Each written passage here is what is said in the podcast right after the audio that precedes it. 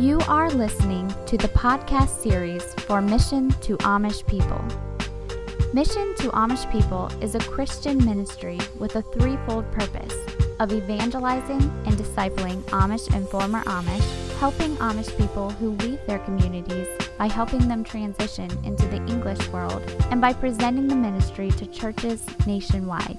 You can find out more about Mission to Amish People by going to their website at www.mapministry.org.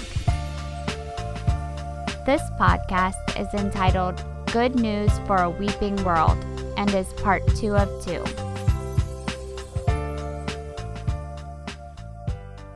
We're told that early on Saturday morning, uh, when it was dark, Mary Magdalene had come back to the sepulchre, back to the tomb. And we think that it could very well have been between the hours of 3 a.m. and 6 a.m. in the morning that Mary Magdalene had come back and she, she looked into the sepulchre and you know what she found? Jesus' body was missing. It was missing and she didn't know what had happened to it. Look at verse number 11 again.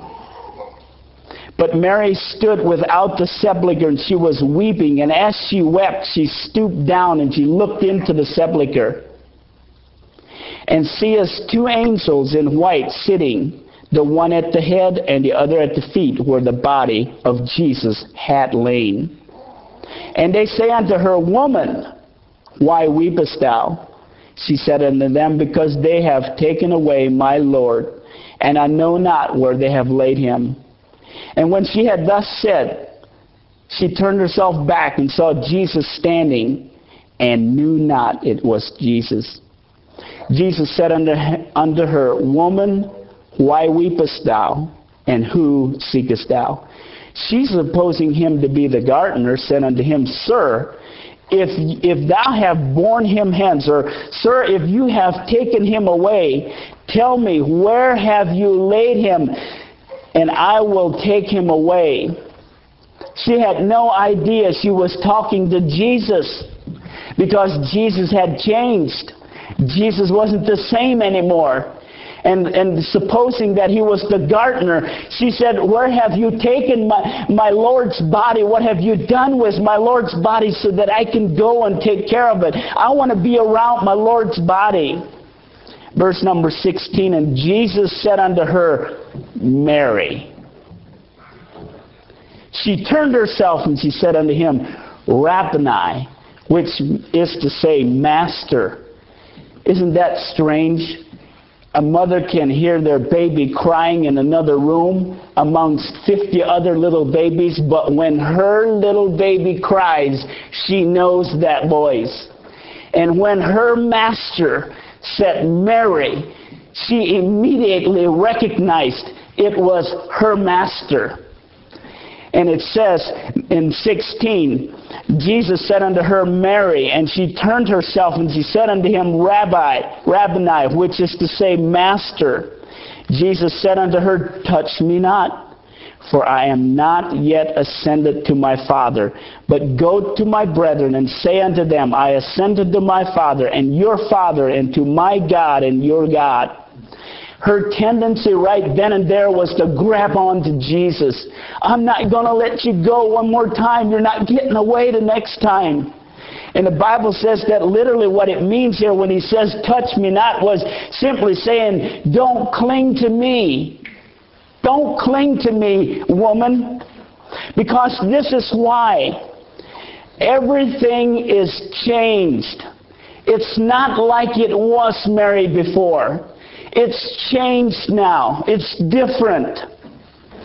It will be a completely different and new relationship from this day on.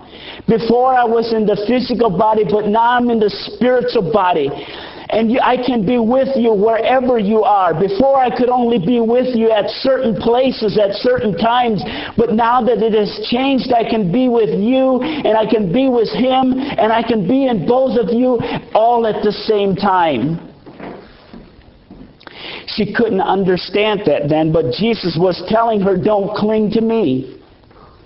Do not assume that our old relationship that we had each other with each other before. Don't don't assume that you still have that. Everything's changed. In verse number 18, he tells her to go and spread the word. Look at verse number 18. Mary Magdalene came and told the disciples that she had seen the Lord and he had spoken these things unto her. If you take verse 17 and 18, it is very clear that Jesus had commissioned her to go. And she did. And she ran. And she told the disciples, I have seen the Lord and, and, and I have heard the things that he said. And you know what? That's a good example for us.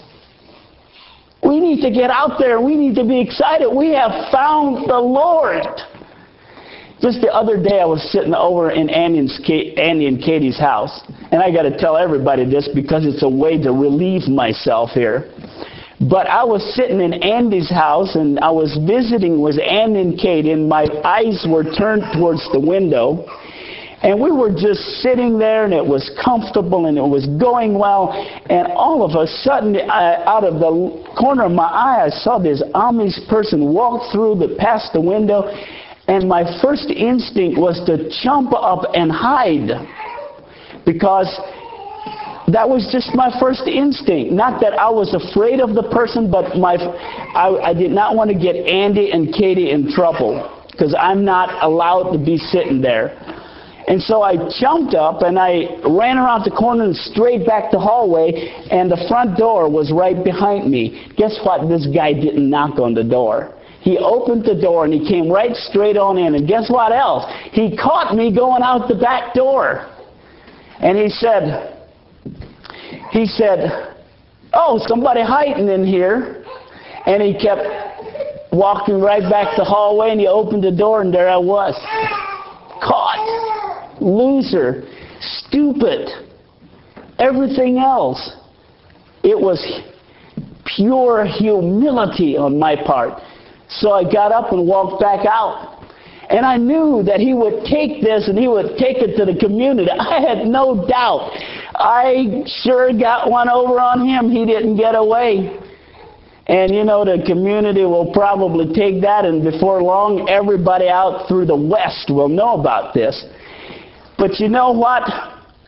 I wanted to retaliate, and I thought about ways that I could go over and say, listen, guy, I didn't run and hide because I was afraid of you.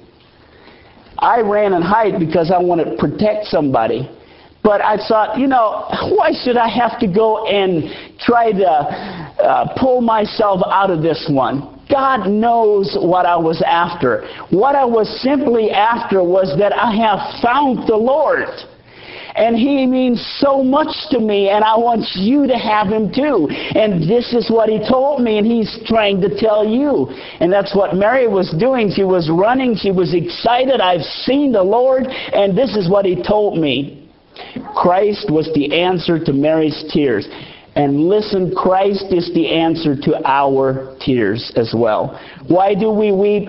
Because the world is not better. We weep because millions of babies are being murdered every single day in this country. We weep because there's shootings in schoolhouses, there's shootings in churches now. Other day, a couple weeks ago, guy got up right in the middle of the church and shot a gun and killed seven people. Uh, there's shootings in courtrooms. There's shootings all over the place. And it's a wicked and crazy world. And it makes us sad and it causes us to weep.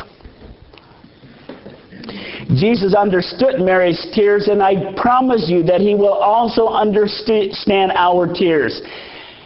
The Bible records two incidents where Jesus wept. One time it was as he was standing up on top of the mountain and he looked down and he saw Jerusalem and it was so heartbreaking to him because I, I can only imagine what was going through his mind. They were going to crucify me and they don't realize that I'm here to, to give them a better life and they don't want me.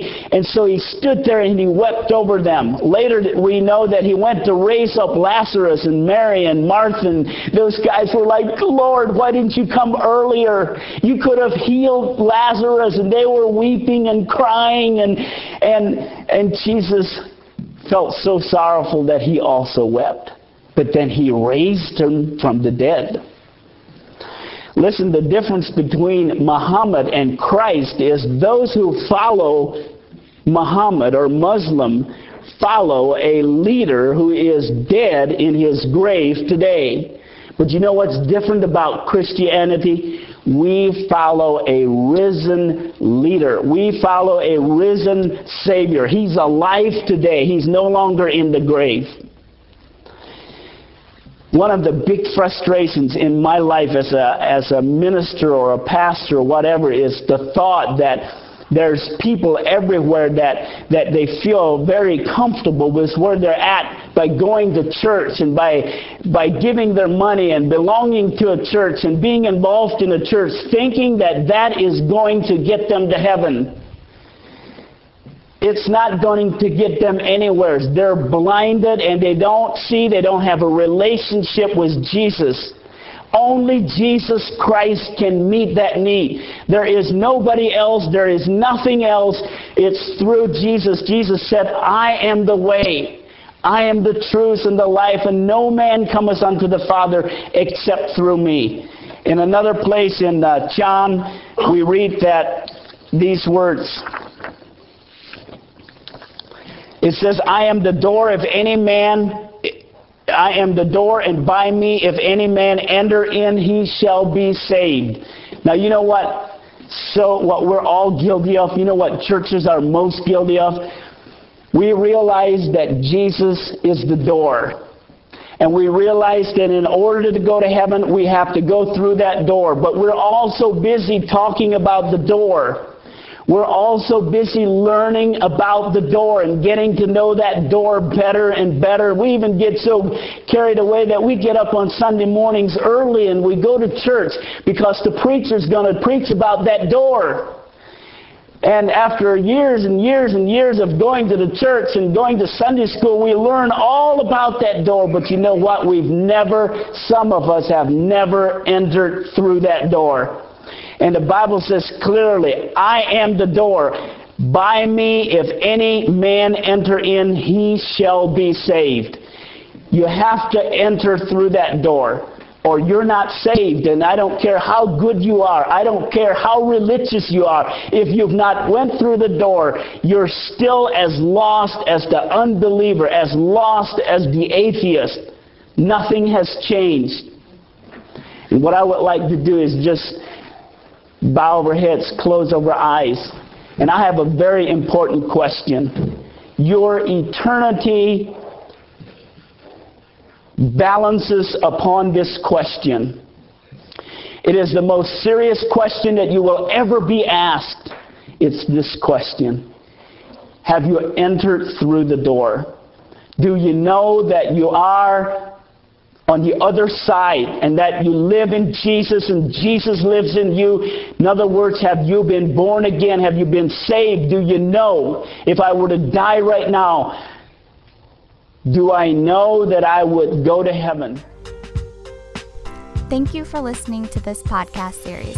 Check out Mission to Amish People online at www.mapministry.org or keep up to date with us on Facebook and Google+. Thank you again and have a blessed day.